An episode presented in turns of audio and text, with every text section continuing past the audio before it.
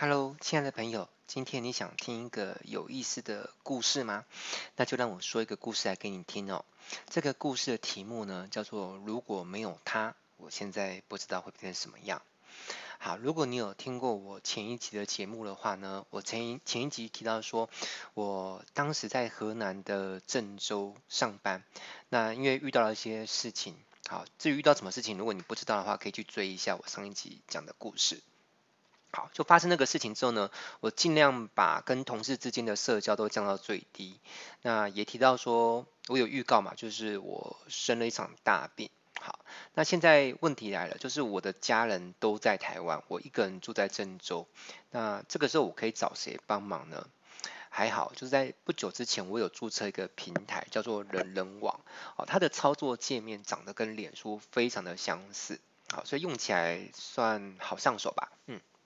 好啦，那它上面跟脸书一样，可以去加一些朋友嘛，哈，所以我下班之后只要有空就会上去加一些人，然后也要跟大家互动一下，好，毕竟我是研究网络型要出身的嘛，看到什么有意思的平台界面，总会去给他摸摸看、玩玩看。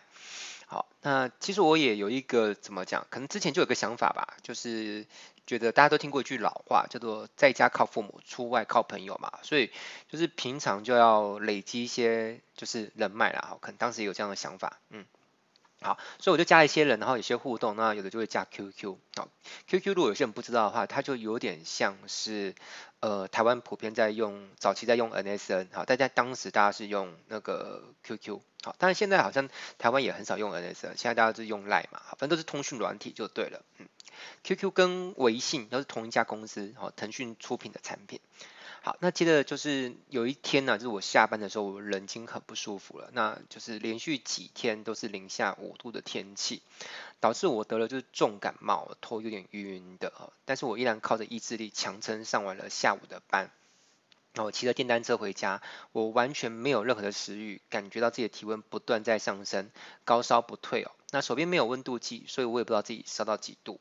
我从小到大常常都在感冒，算是一个有丰富的感冒经验的人哦。但是上一次我印象中我有这种发高烧烧到人会开始晕的感觉的时候，呃，我记得那时候是很很小的时候，大概在烧三十九度吧。但是我这次晕的感觉比上次还要晕呢，哈，所以应该是更严重。好，那在当时我的意识有点模糊啊，那还剩下一些些意识的情况，我开始脑筋在思考，就是说这种情况下我可以做什么？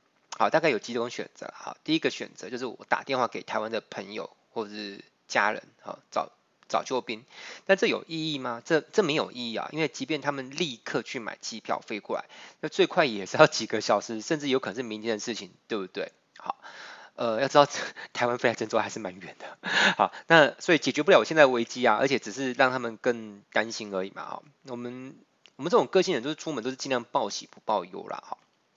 我不知道你是不是这种人，我我本身是啊。那第二个选择就是我出门去看医生嘛，但我当时状况真的蛮糟糕的，我觉得我可能连出门骑电单车去看医生的体力都没有，而且说不定还会晕倒在半路哦。好，那第三个选择就是我可以联系同事，但是。之前不是说嘛，我基本上没什么在跟同事互动，而且我真的也不太确定哪个同事是比较信得过的啊。再加上之前主管居有放一些狠话，哈，扬言可能会对我不利，所以我很难保证搬救兵这样的行为会不会搬来 另外一个他的幸福，哈，有点像请鬼帮忙拿药单的概念，好，而且我生病虚弱嘛，就算有学过武术也没什么用了哈，所以我好像觉得第三个选择也不是让我很放心。好，就在这个时候呢，我打开电脑他们的 QQ，然后看到一个网友，哈，简称 L 女啊，我发了一个讯息给她说，那个我生病了，能够过来帮忙照顾一下我吗？好，那 L 女就回说没事儿，你在哪？好，我就跟她讲一下我的地址，然后她就回了一句说马上到，你等着。过了大概半小时吧，好，我躺在床上听到电铃声响，我就从床上起身，然后摇摇晃晃的走去开门。那我还有印象，就是我在开门的时候，其实我的视线看出去已经有点朦胧，就像打马赛克一样。哦，那让我再次回到床上的时候，我已经晕过去了。那后来发生什么事情呢？其实基本上那个晚上我是一直晕睡，一直晕睡哦。所以你不用去想说，那你们孤男寡女在一个房间会不会干出什么事情来？哈，这完全想太多哈。当时基本上就是就是一直晕啊，然后我偶尔会恢复一点点的意识，但是我知道一件事情，就是我每次恢复点意识，然后微微睁开眼睛，我都会看到他就是一直坐在床边，然后每隔一会他会帮我换掉额头上的湿毛巾，好，避免我就是高高烧过度了哈，帮我降温，就这样。到多久呢？一直到隔天天亮。对，我有印象，到天亮的时候，我都看到他都还在。那我也不知道他需不需要去上班，反正他就是这样整夜没日没夜，就是就是就是在照顾一个素昧平生的人。因为我跟他不算熟啊，我们只是不久之前在人人网上面认识的一个网友，然后有加 QQ，呃，聊过一些讯息而已。那事后其实我很想报答他，我就跟他说银行账号多少，虽然我也不是很有钱，但是我我想转笔钱给你，就当那种红包好了啊。就是感谢他那一晚照顾我嘛，他就用 QQ 回了我一个笑脸啊，就说不用了啦，那个大家出门在外遇到那个困难就互相照顾啊，这这这没事啊，这没什么的哈。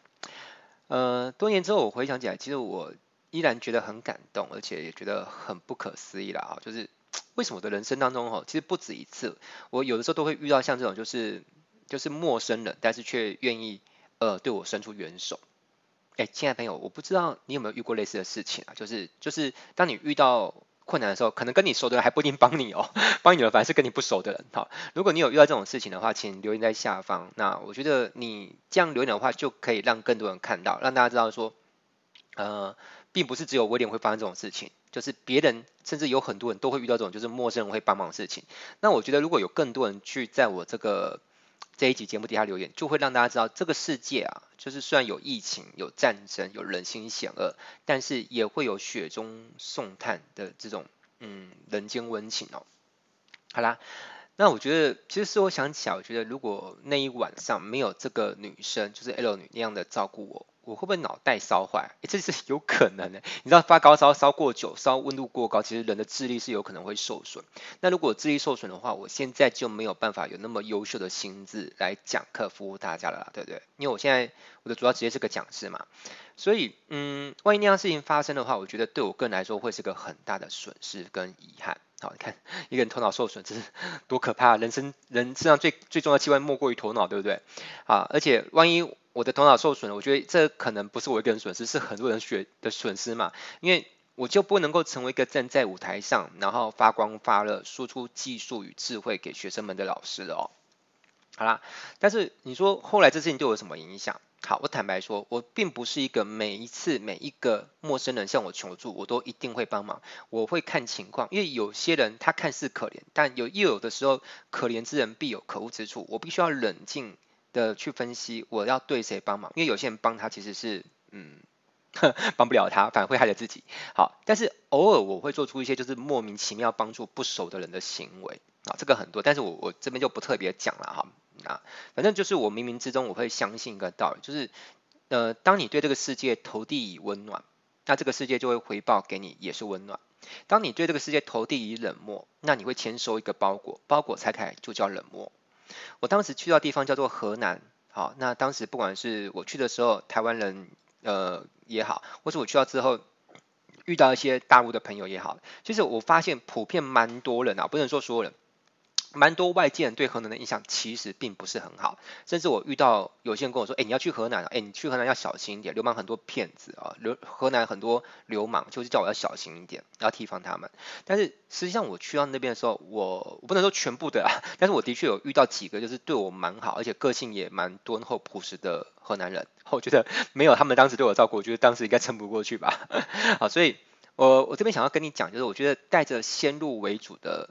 呃，视角好去好，或者是眼光了啊，你去认定说，只要是来自哪里的人，一定就有什么样的人品。我觉得这样的想法不仅不智，而且可悲。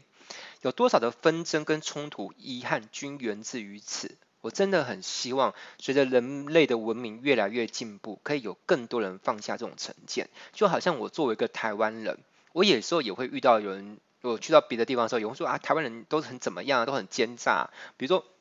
啊，我常常在大陆遇到遇到台湾的女生都说啊，你台湾人哦，台湾人来大陆都会包二奶啊，你有没有包二奶还是三奶，对不对？这也是会有很多人别人对我们有这样的成见，那我们为什么要用成见去看待别人？对不对？那就在这个故事发生完之后，我又遇到另外一个也是很奇葩的事件啊。这个事件彻底的颠覆了我的三观。还好冥冥之中呢，仿佛有个无形的力量在保佑我哈。呃，就好像那个哈利波特有个守护神一样哈。那个预知详情呢，请待下回分享。那在这一期节目，我附上一张照片，是我当时在郑州拍的照片。那我很怕冷，因为我从小是在台湾的南部一个叫高雄的城市长大。很温暖，甚至很炎热。夏天的时候可以来到三三十八度、三十七度，呃，反正很热就对了。好像有时候也会来到四十度，嗯。好，那所以怕冷的时候，我在冬天的时候会把自己包裹得厚厚的，非常的严实。上半身七件，下半身三件，再加上围巾与头套，还有露出 眼睛的一条缝隙。